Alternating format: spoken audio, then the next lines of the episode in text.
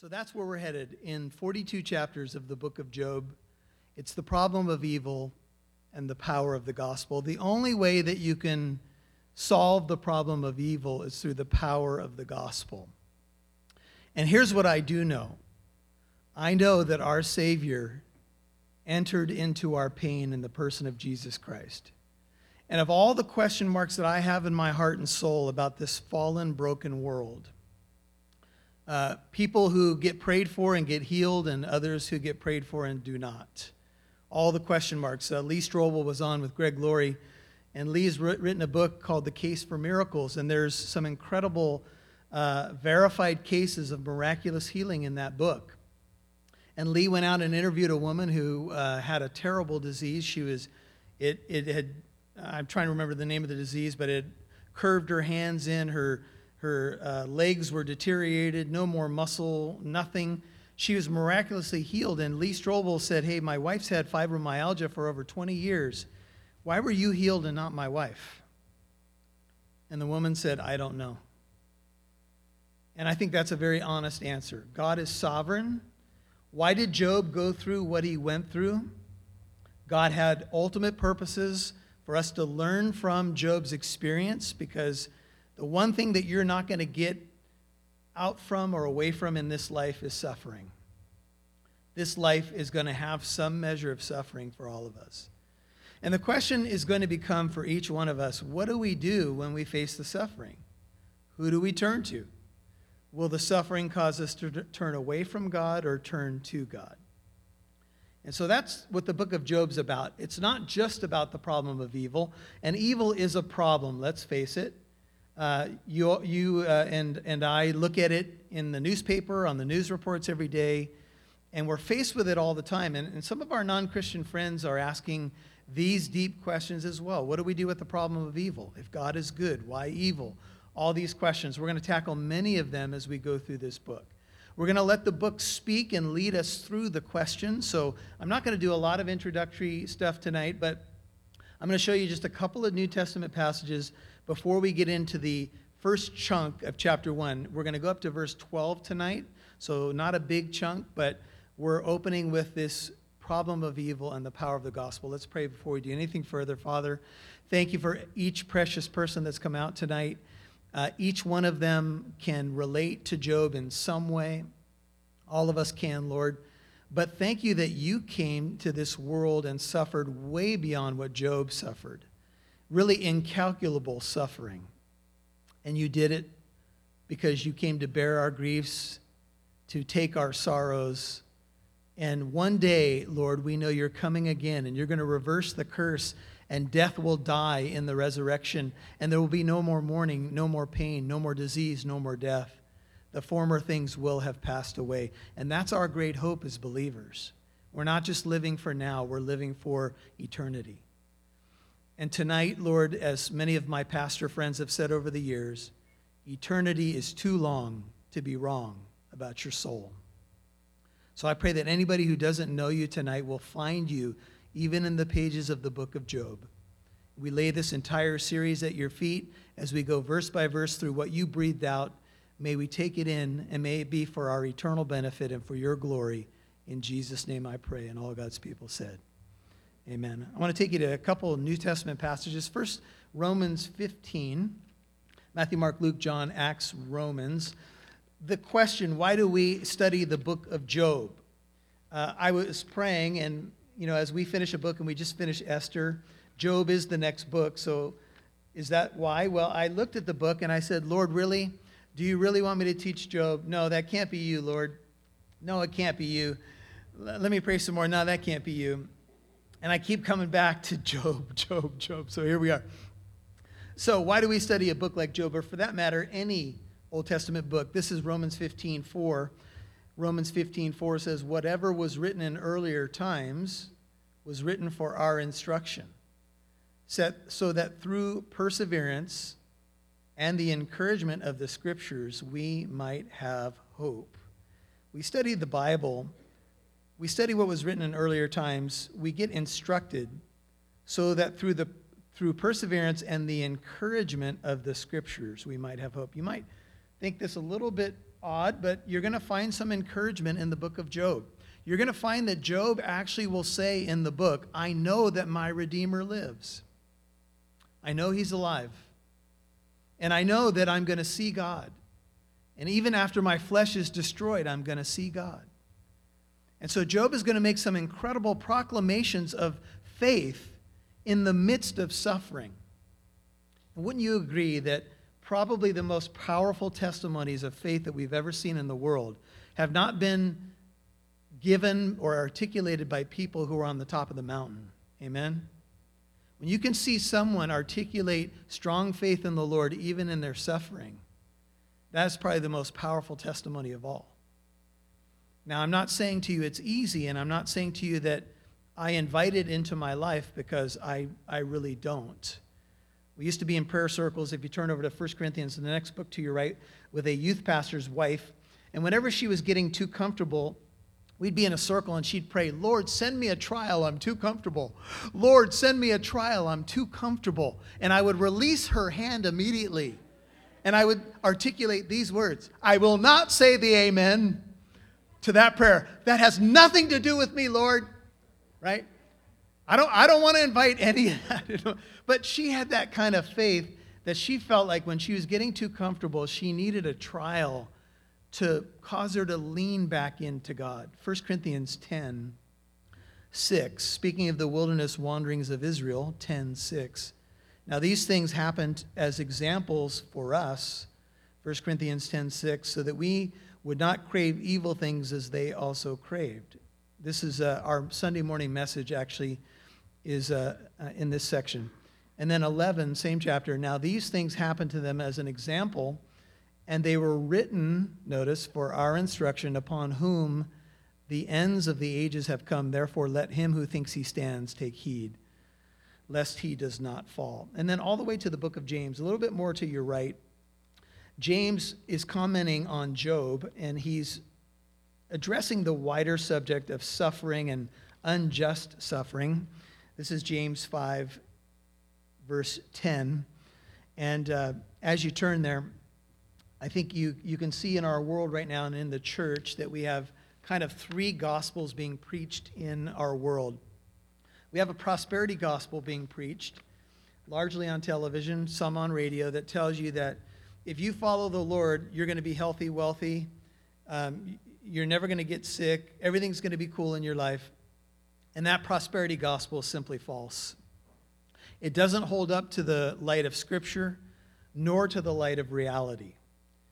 Now, God does want to bless you, no doubt, but you are not always going to be healthy. You're going to have times in your life when maybe it's tough to even get by. And that will probably, in many cases, have little to do with your spiritual walk with the Lord. Some of that does, and this is where some of the prosperity teachers go wrong. They take principles from the scripture, but then they take them to the nth degree when they just don't fit. So you're going to see that. You're going to see, secondly, in our world, dominated in church culture, something called the therapeutic gospel. And this is that every time you walk into church, the pastor's goal is to make you feel better about yourself, your life, and anything that's going on in your life, whether it's good or bad or ugly or indifferent. They want you to feel good. It's the therapeutic gospel. So every time you leave church, you should be feeling like you went through a therapy session, is the idea. But that's just not the case if you go through Scripture. You're going to have to carefully pick and choose and probably repeat sermons over and over again because the Bible's filled with a lot of hard reality and a lot of challenging truth. Amen? And then there's something what I would call the third option, which is the true gospel. And the true gospel is going to be filled with joy and blessings beyond what we could even ask or imagine. But it's also going to take us to depths and cause us to look at humanity and even our own hearts with the reality of what the gospel says. We are fallen people in desperate need of a Savior. And if we can understand that this is what the Bible teaches, then we will have the correct gospel, which sometimes will include suffering and uh, in many cases will include joyous um, blessing that it's almost hard to imagine that God has blessed some of us the way He has. This is Ash in his commentary. Every pastor knows that behind most front doors there lies pain, often hidden, sometimes long and drawn out, sometimes very deep. A few years ago, a pastor was discussing how to preach a passage from Job with four fellow ministers. When he looked around at the others, for a moment he lost concentration on the text as he realized that one of them, some years ago, had lost his wife in a car accident in the first year of their marriage. The second was bringing up a seriously handicapped daughter. The third had broken his neck and had come within two millimeters of total paralysis or death six years previously. The fourth pastor had undergone repeated radical surgeries that changed his life. As his concentration returned to the text of Job, he thought, this book is not merely academic. It's both about people and for people who know suffering. Robert Gordis writes The ubiquity of evil and, and its apparent triumph everywhere gives particular urgency to the most agonizing riddle of human existence, the problem of evil, which is the crucial issue in biblical faith. He calls the book of Job the most profound and, if such an epithet may be allowed, the most beautiful discussion of the theme, more relevant than ever in this, the most brutal of centuries. He closes with these thoughts Job is a fireball book. It is staggeringly honest. It is a book that knows what people actually say and think, not just what they say publicly in church. It knows what people say behind closed doors and in whispers, and it knows what we say in our tears. It is not merely an academic book. If we listen to it carefully, it will touch us, it will trouble us, and it will unsettle us at a deep level. Well said. In James, when James is talking about unjust suffering on behalf of the rich against the poor, people who are not even getting their wages when they deserve them, he goes on to this example of Job and he says, as an example, James 5:10, brethren of suffering and patience, take the prophets, James 5:10, who spoke in the name of the Lord. Behold, we count those blessed who endured. You have heard of the endurance of Job and have seen the outcome of the Lord's dealings.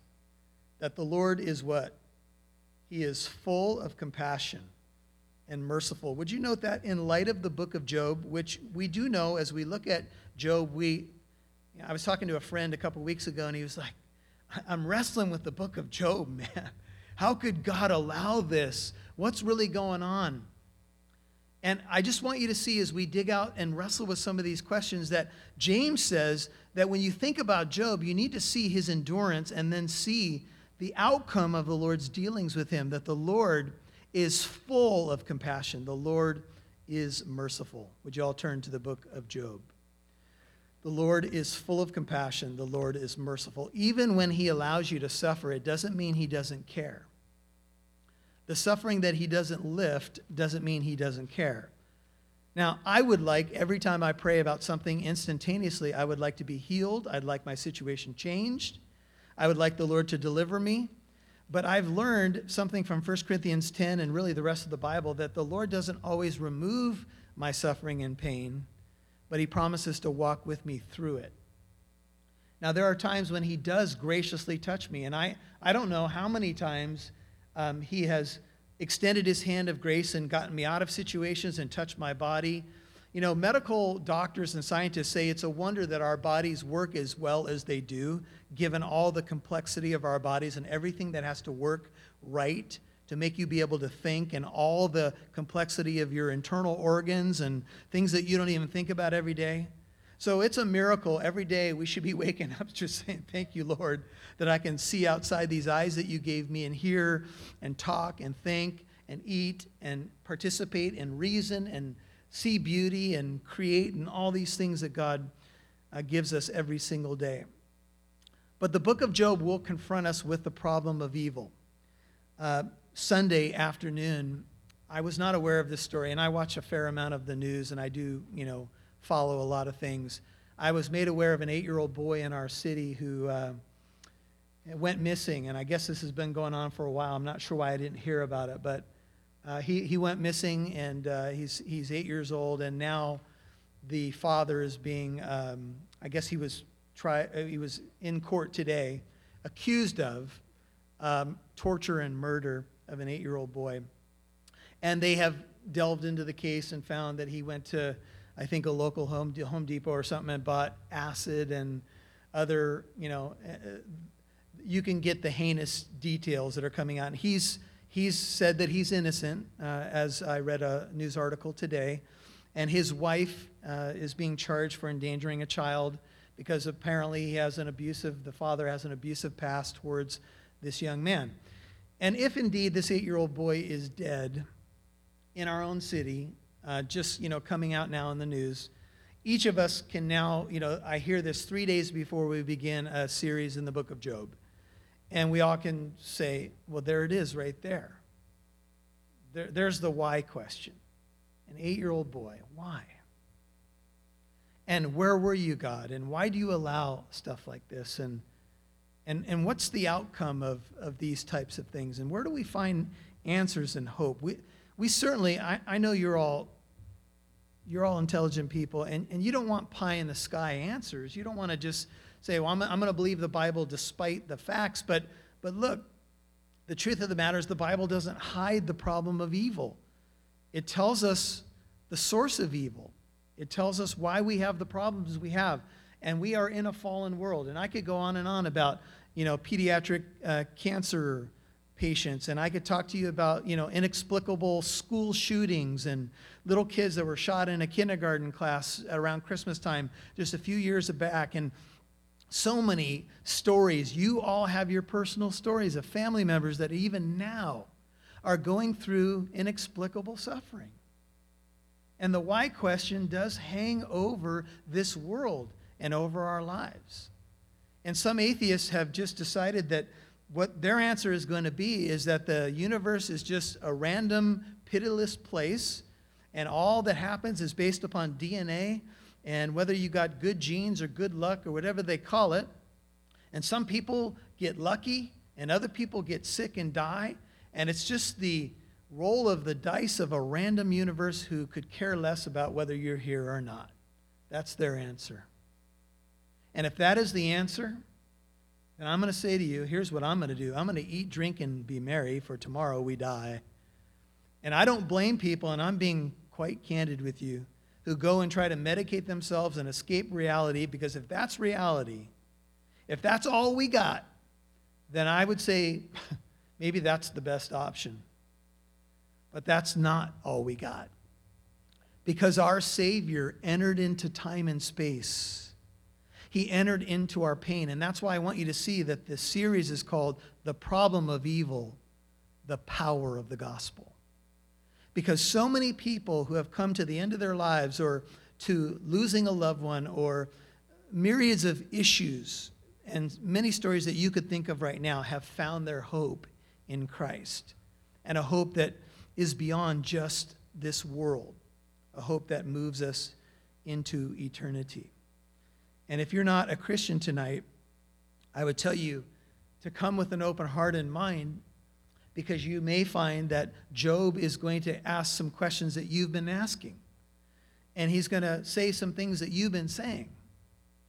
And, you know, for, for many of us, Job's words have been in our mouth before, in one way or the other.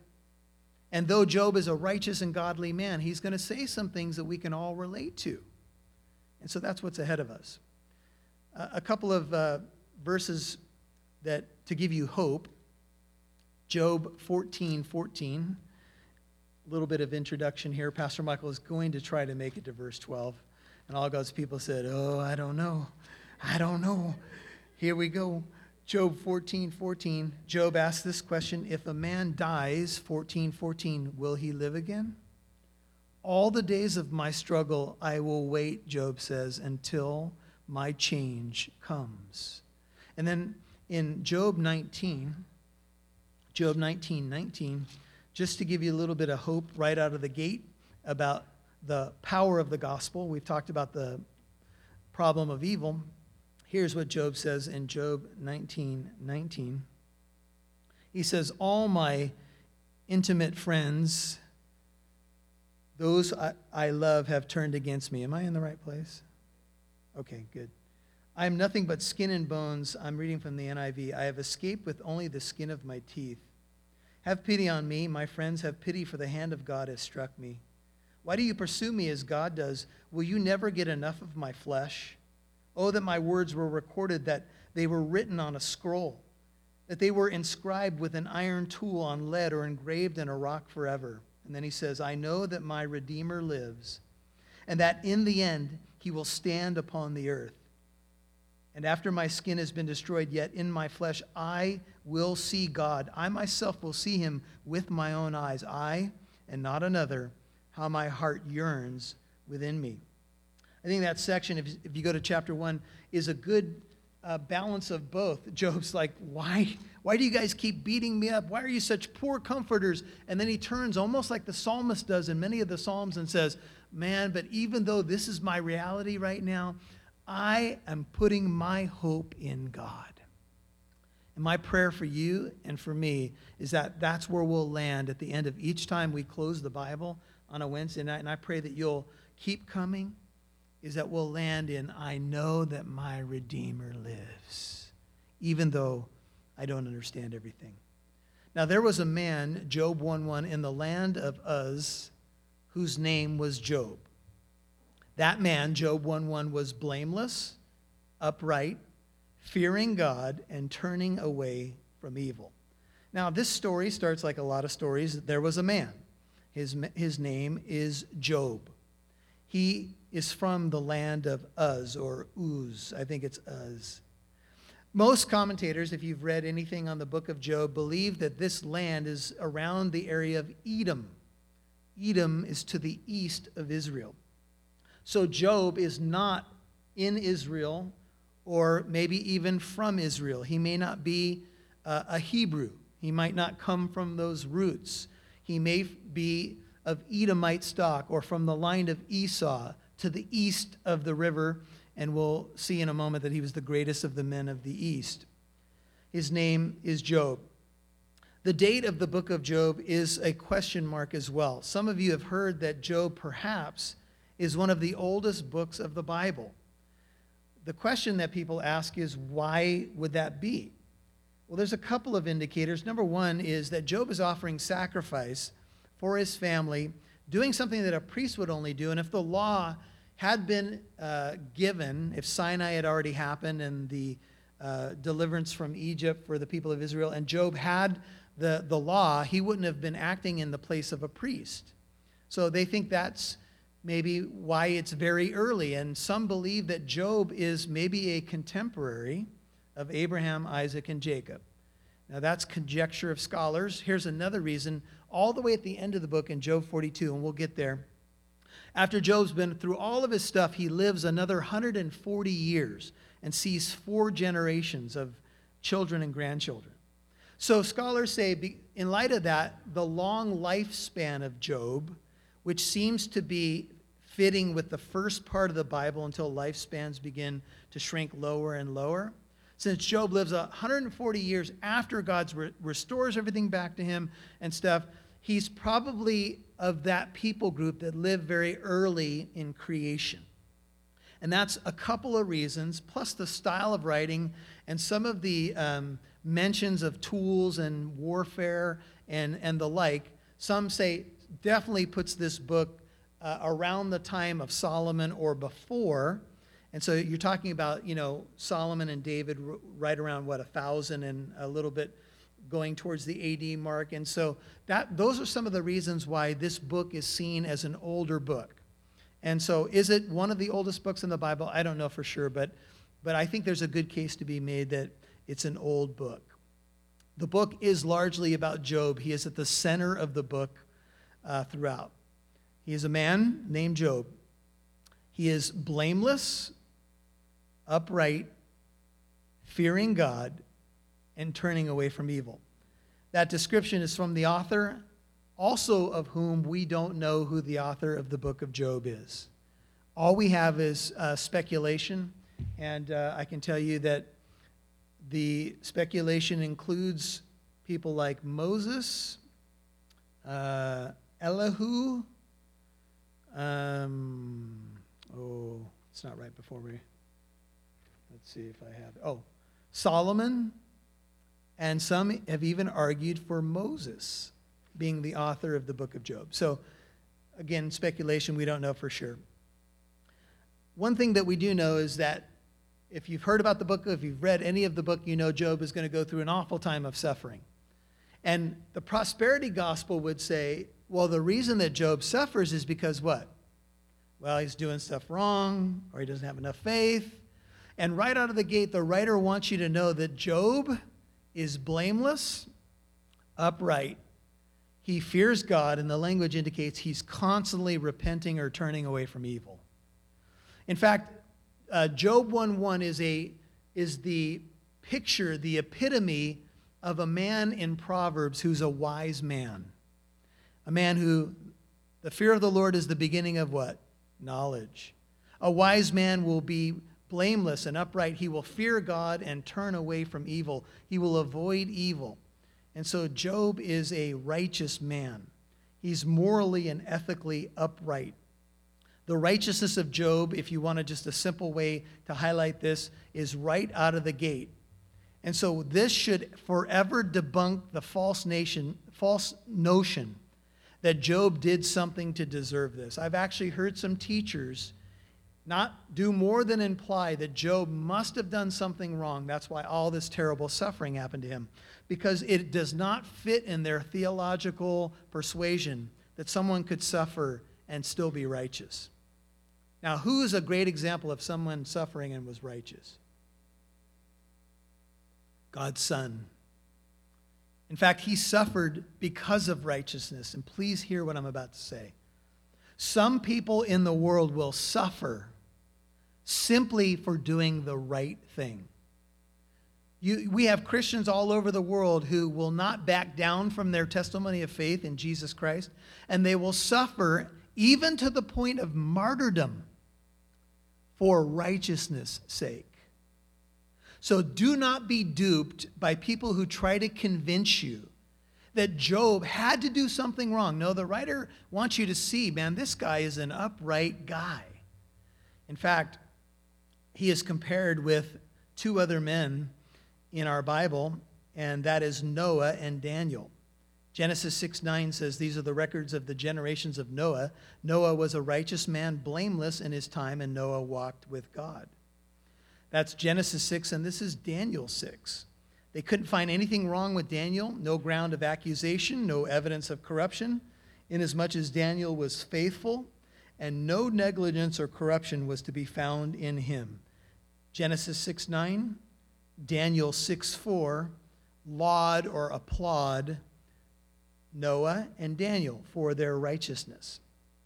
Now, I want to show you something that Ezekiel says. Let's turn over to the book of Ezekiel about these three men. So this will, Isaiah, Jeremiah, Lamentations, Ezekiel 14, just to firm up or buttress the point that Job was a righteous man. He's compared to these two men in Ezekiel 14, we're going to begin at verse 12. Ezekiel 14, 12. The word of the Lord came to me, saying, Son of man, if a country sins against me by committing unfaithfulness, Ezekiel 14, 13, and I stretch out my hand against it, destroy its supply of bread, send, send famine against it, and cut off from it both man and beast. Even though these three men, Noah, Daniel, and Job, were in its midst, by their own righteousness, they could only deliver themselves, declares the Lord God. If I were to cause wild beasts 15 to pass through the land, and they depopulated it, and it became desolate so that no one would pass through it because of the beasts, though these three men were in its midst, as I live, and that's Noah, Daniel, and Job, declares the Lord God, they could not deliver either their sons or their daughters. They alone would be delivered, but the country would be desolate. Or if I should bring a sword on that country and say, Let the sword pass through the country and cut off man and beast from it. 18. Even though these three men were in its midst, as I live, declares the Lord God, they could not deliver either their sons or their daughters, but they alone would be delivered. Or if I should send a plague against that country and pour out my wrath in blood on it, to cut off man and beast from it, even though Noah, Daniel and Job were in its midst as I lived, declares the Lord God. they could not deliver either their son or their daughter. They would deliver only themselves by their righteousness. Would you mark that? You can see how outstanding the righteousness of Job is compared to Noah and Daniel, both lauded for their blamelessness and righteousness before God. Back to the book of Job. So here's what we do know Job was a righteous man, blameless, uh, upright in his generation. The suffering did not come to him because he was doing something wrong. He was an upright man, fearing God, departing from evil. This is the definition of a righteous man in Job 28 28. A few words to explain. Blameless is the Hebrew word tam. It means to be complete, sound, and wholesome. It doesn't mean to be sinless, but it speaks of a man who is living a wholesome life, a complete and sound life. Job was a blameless man and he was a blessed man, as we'll see in verses 2 and 3. He's also described as upright, which is the Hebrew word yashar. It literally means to be straight, level, right, correct. Job was no double crosser. He dealt straight with everybody that he had interactions with, yashar. He was blameless and he was upright. Job was a blameless man and he was a blessed man. Verse 2, Job 1. He had seven, the biblical number of completeness, sons, and three daughters were born to him. His possessions were Job's, also were 7,000 sheep, 3,000 camels. You ever ridden a camel before? Camels are some ugly beast creatures, man. Woo wee! They spit and they smell. And we were in Israel, and some of our people got up on the camel. And some of the people that got up on the camel, I couldn't believe they were on the camel, but they did it. It was awesome. 500 yoke of oxen. He had 500 female donkeys, very many servants, a full staff. And that man, Job, was the greatest of all the men of the East, verse 3. Whenever you, the Bible's talking about lands, it's going from Israel out. So the lands to the east of Israel are going towards Jordan, modern day Jordan, east of the Jordan River. That's why scholars would say, again, we're talking about um, the area of Edom or ancient Edom or modern day Jordan. A blessed and successful man, right? He's got many children, he's, he's got his quiver filled with kids in an agrarian pastoral culture the more sons you had, the more blessed you were thought to be because your sons could work the field. Your sons could do the work. They could labor. They could raise the sheep. They could, uh, you know, uh, pay attention to the crops and bring in the harvest and all of that stuff. So if you had seven sons, someone might say to you, man, you're, it's a full life. The number seven, you have seven boys. Not to leave out the three daughters. Three daughters are awesome blessing too. I have three boys. I, I did not have a daughter. So I have, I have a daughter in my, a daughter-in-law in my life. And I have a, a girl dog that seems to like me. So I'm hoping when grandchildren come, there will be a girl in there, but there's no pressure, all right? Sorry, sorry I even looked at you. I'm sorry. Anyway. Job had a huge staff.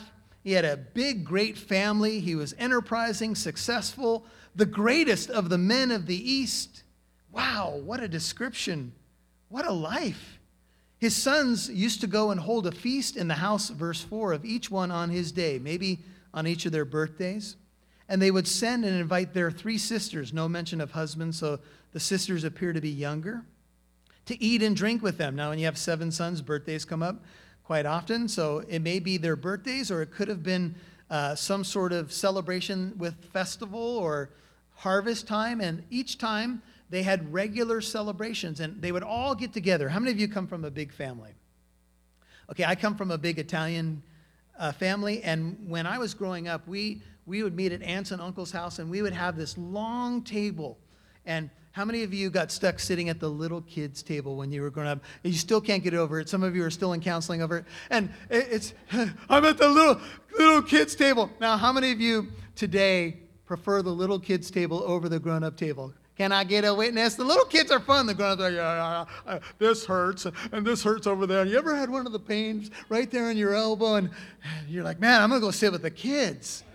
Do you know I heard a statistic that kids laugh 200 to 400 times a day, and that adults laugh 12 to 20 times a day. oh, I just was, I just thought maybe we just try to laugh right there. But okay, it's true that little kids laugh over silly things. And have you ever had one of those moments where you just have a laugh attack and you don't even know why you're laughing? And then you start to cry because you're laughing so much. And, and I've watched some Christian comedians and I've just laughed the whole time, and I've laughed to the point of tears. And, and I remember one Christian comedian looking out, and he said, Some of you, uh, you've laughed so much, you haven't laughed this much in years. And all you can say to yourself is, Man, I needed that. It's okay to laugh. Laughter is good medicine. A joyful heart's good medicine. That's why, even in the book of Job, we're going to try to laugh a little bit. It's going to be hard at times, but anyway. This was a celebration family. They would gather, they would send, invite their three sisters to eat and drink with them. They celebrated life. This is a picture of a happy, joyful family. Prosperous, blessed, upright, good, morally ethical. You could think of maybe a favorite TV show with a good, wholesome family. And you might have to go back a couple decades to find one of these shows. But anyway, yeah. And and and and imagine that family and imagine they're doing well. They own land. They, ha- they have, you know, people serving, and there's a lot of sheep and cattle. And what, what was the old Western Bonanza? Uh, yeah. Anyway, so stuff like that, right? Now, it came about when the days of feasting had completed their cycle that Job would send and consecrate them, his kids. He would rise up early in the morning, middle of five, and uh, in the morning and offering burnt offerings according to the number of them all. So for each child, Job would present a burnt offering. This is why we think the book is pretty old. He's acting as a type of a priest. And Job would say this kind of thing He'd say, Perhaps my sons have sinned and cursed God in their hearts. And thus, Job didn't just do this once, he did this, what your Bible say? Continually. And it would seem that the language would indicate that maybe after they gathered for these celebrations, maybe Job thought maybe they overdid it or they somehow there was something hidden in their hearts. I think they all love the Lord, but you never know. And so he was interceding for his family through burnt offerings. He's saying, God, if there's something that they've done, if they've cursed you in any way. By the way, Satan is going to say of Job, if you take his blessings away, he'll what? Curse you to your face. That's going to be Satan's challenge to God. Well, Job was afraid that his kids might have done something wrong, so he would, he would do offerings for them. He would intercede for his children. So many of you, you know, you could relate to this. You pray for your kids all the time. You know, you pray for the ones that are wayward, the ones that are walking with the Lord, because you know how tenuous this world can be and how sin can so easily entangle us. And so you're, you're regularly praying. It's probably at the top of your prayer list for children and grandchildren and those in your immediate sphere. All right, we have something that, you know, is a happy family, it's good, it's blessed. But now we have the word now. Now there was a day when the sons of God, the language is Bene Ha Elohim, came to present themselves before the Lord. And Satan, this is Ha Satan, the Satan literally, also came among them. Now, there was a day we moved from earth to heaven. Now we're in God's sphere, God's throne room, if you will. And all of a sudden, we're taken there, and there's a day when the sons of God, now some of you have the NIV. The NIV says angels, correct? And the New Living Translation, I think, has something about a council. But the language actually mirrors Genesis 6 2. And it talks about the sons of God looking upon the daughters of men that they were beautiful. And if you've ever heard that teaching before, you know many good scholars believe that the sons of God there are fallen angels who do some dastardly things with these uh, daughters of men. That same idea is here. These are angels that stand before the Lord the only one that is mentioned or singled out among them is one named Satan.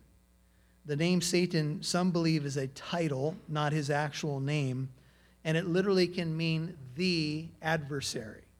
So Satan or Satanist could be used in a general sense for one who's an adversary, but here there is a literal Satan, the literal adversary. Could be his title or what he does, and he's there before the Lord as well. They had come, notice, in some formal way to present themselves before the Lord, and Satan is there as well. Now, do we know that Satan has access to the throne of God even today? The answer is yes. Revelation 12, I think it's verse 10, says that he's the accuser of the brethren, and that he accuses the brethren before God day and night. And so it would appear, this is from my personal study of the end times that Satan will not lose his access to heaven until the middle of the 70th week of Daniel. So that would tell us that Satan still has some access to heaven. This is my view. And can, that's the only way he can go and accuse brethren before God, right? Day and night, is if he's there. And so Job, way back in the day, if you will, gives us an insight into how this works. Job presents himself before the Lord as one who ultimately is inferior. He ultimately is, I'm going to put it as Martin Luther put it, he is, he is God's Satan. You mean, what do you mean, Pastor Michael? He is not God's equivalent on the evil side. He's a fallen angel. He must check in with God. He's on a leash. He is God's Satan, as Luther put it. That should give us great hope that Satan can only go so far. Do you remember that when the disciples were at the Last Supper in Luke 22, they're arguing about which one would be the greatest, and it would seem that Satan's getting in there. And Jesus tells Peter, Behold, Satan's been demanding permission to sift you like wheat, Peter. Listen to that. Dem- demanding what? Permission. But I have prayed for you, and when you have turned again, this is Luke 22 31, strengthen your brethren. See, Satan has to do things only by permission, and you're going to see that here. Why can he get away with the evil he gets away with? I don't understand every angle of it, but I'll tell you this. Ultimately, he's still on a leash, and God is, is on the throne. God reigns, God is sovereign. And Satan, in some ways, actually becomes God's tool. And I will tell you that I don't understand all the different angles of that but that is what's before us. And so these members, including this one, the Satan, come before the Lord to, to check in, to almost like a cabinet member would come before the president or a prime minister. One writer says, Not everyone on the cabinet is friendly. The expression in British government is Her Majesty's loyal opposition. or you could just say Donald Trump, right?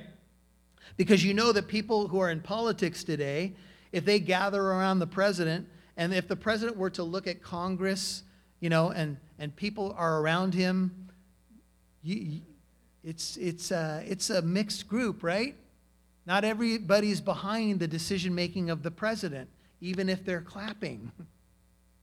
And here's the deal there's something like that that happens in the heavens. God is ultimately on the throne. Satan must check in with God. He's on a leash, but he still is an opposer, an adversary, in opposition. And here he is before the throne of God, checking in, presenting himself, and he's with others who do the same. And the Lord, this is Yahweh, said to Satan, From where do you come? Then Satan answered the Lord and said, From roaming about on the earth and walking around on it. You could loosely translate this God says to Satan, Where you been? Does God not know where Satan's been?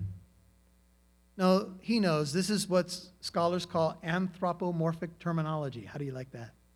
I said that at 8:21 p.m. Anthropomorphic terminology. That's a 50 cent term which means the Bible puts things in human terms that we can understand. Is there literally a council in heaven with angels around God? I, I don't know what that looks like. God is spirit, right? Well, if, if you look at this, It's like when God said to Adam, Adam, where are you? He knew where, where Adam was. What was he doing? He was trying to bring uh, an answer out of Adam so that Adam could confess where he was. This is the same for us. God knows where Satan's been, but it's so that we can understand what Satan's been up to. And he said, I've been roaming about on the earth, walking around on it. Why does Satan roam about on the earth? 1 Peter 5 8 says, Satan goes about as a roaring lion, seeking someone to devour. If we link the two scriptures, we can see that when Satan says this to God, he's actually on the hunt. And some scholars believe that you could see from the flow of the language that actually Satan's going around the earth seeing if there's any genuinely pious people, any true worshipers of God. And if he finds them, his goal is to devour them. Be of sober spirit, brethren. Your enemy, the devil, prowls about like a roaring lion. And when he sees someone who's true and trying to live the right life, you can become his target. You say, well, that's good reason to live the wrong kind of life, right? Wrong. Wrong. Because you want to fight the good fight of faith. And greater is he that is in you than he that's in the world. And the Lord said to Satan, Have you considered my servant Job? I've heard Greg Laurie many times comment on this and say, he prays something like this Lord, if you ever want to bring up my name, can you make sure that Satan's not around? Have you ever considered my servant? Don't, don't name my name, please, there. Have you considered my servant Job? You've been going around upon the earth, right? There's no one like him on the earth. This mirrors verse 1. He's blameless, upright, fearing God and turning away from evil. God begins to brag on Job. Since you've been going to and fro, have you thought about Job? You considered him, set your heart on him, literally? And Satan answered and said, Does Job fear God for nothing? Oh, yes, he fears you, but there's a reason. The nothing is emphatic. It's almost like a teenager would say it. Does God fear you, or does Job fear you for nothing? Why does he serve you? Why does he why is he upright? Why is he pious? It's because of what he can get out of it. That's why he serves you. Do you see how uh, how rude he is? How he's not keeping what we would consider court etiquette? You're addressing the king of the universe. The only reason he serves you is because you've done you you. You've put a hedge about him, 10 and his house, all that he has on every side. You've blessed the work of his hands. His possessions have increased in the land. You've made you've put a hedge about this guy. Just side note, brothers and sisters, I believe that every Christian has a hedge about them by the Lord. And if anything comes into your life, it will come there first through the filter of God's love. Now, please hear me. I'm not saying that if you mess with a door that you shouldn't open, that passing through the filter of God's love, God can even deal with that. But I'm saying this if something has come into your life recently and it, it's an unexpected side swipe, God knows. And it's passed through the filter of his love. And he says, But put forth your hand and now touch all that he has, and he will surely curse you to your face. In essence, Satan saying, I guarantee it. If you smite this man, strike this guy, remove the hedge, remove the blessings, he will curse you. This man who's blessed you his whole life, this man who makes sacrifice for his kids, he looks so pious and righteous. Just smite him. Just reach out your hand in a negative way. Take that hedge from around him, and he'll curse you to your face. Wow. Satan confidently boasts that Job will curse God. Do you know that we're about to hear later in a later study that Job's wife will say to him, Why do you keep your integrity? Curse God and die. Do you know that Job's wife became a mouthpiece for Satan? Right there. That's what Satan wanted Job to do. There's essentially, he's saying there's no true worshipers this Job guy is a phony. This hit me in my office. I believe that one of the most diabolical works on this earth that Satan does is to plant that same attitude in all our unbelieving friends and family members. Essentially, this they're not genuine, it's all a show for their own personal gain. See, our lives must disprove that notion. And I believe that that notion is satanic. I believe a lot of naysayers against the church who question why you follow Christ, question your motives, question everything. I believe that Satan, at least in part, has a role in that, of putting this wet blanket on people, this doubt, these suspicions. And let's face it, the church has given fodder to this. How so, Pastor Michael? By doing it for just those reasons, by being found out to be a fraud, by ripping people off for money, by having exposés by secular television stations prove out what the world thinks is already happening anyway. You see, as Christians, we got to do our best to debunk that lie of the devil. See, that comes from him. Oh, they're not genuine. They just follow because they want blessings from you. And the moment that you take the blessings off the table, they're gone. They're going to curse you to your face. And each one of us are challenged with this as not being our approach to our Christianity that we're only going to follow God when we think He's blessing us enough. Listen to these words, these are profound. And we're almost done. Now, although the Satan's motives are 100% aggressive and malicious, his argument is correct. There is no other way to publicly establish the nature of Job's piety. David Clines has pointed out perceptively that the converse would also be true. If a poor man were pious, it might even be necessary to enrich him to be absolutely sure that his piety was not the result of his poverty. Satan is not bullying God, nor is he offering him a casual wager, as though Job's sufferings were just to see who wins a bet in heaven. No. Satan, for all his malice, is doing something necessary to the glory of God. In some deep way, it is necessary for it to be publicly seen by the whole universe that God is worthy of wor- the worship of man, of a man, and that God's worthy worth is in no way dependent on God's gifts. And then he goes on to talk about the same logic Peter talks about. He says, The glory of God is more important than you, your, or my, or Job's comfort. In some deep way, the sufferings of Job are necessary to redound to the glory of God. Paradoxically, the Satan, for all his evil motivation, has a necessary ministry in God's government of the world for his glory. If Satan did not issue this challenge, it would be necessary for God to delegate this terrible task to another supernatural creature. Satan has a ministry. It is the ministry of opposition, the ministry of insisting that the genuineness of the believer be tested and proved genuine. It is a hostile, malicious ministry, no doubt, but it is a necessary ministry for the glory of God. Now, I will tell you that these are not thoughts that come to us in our average Bible study, but there it is. God is going to use this story to grow us all and even to get us to look deep at our motives. And then the Lord said to Satan, final verse, Behold, all that he has is in your power, only do not put forth your hand on him. You can't touch him, but everything else is in your power.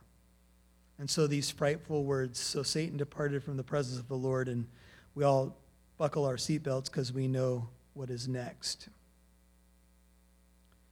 Peter says, In this you greatly rejoice, even though now for a little while, if necessary, you've been distressed by various trials. 1 Peter 1 6 and 7 that the proof of your faith, being more precious than gold which is perishable, even though tested by fire, may be found to result in the praise and glory and honor at the revelation of Jesus Christ.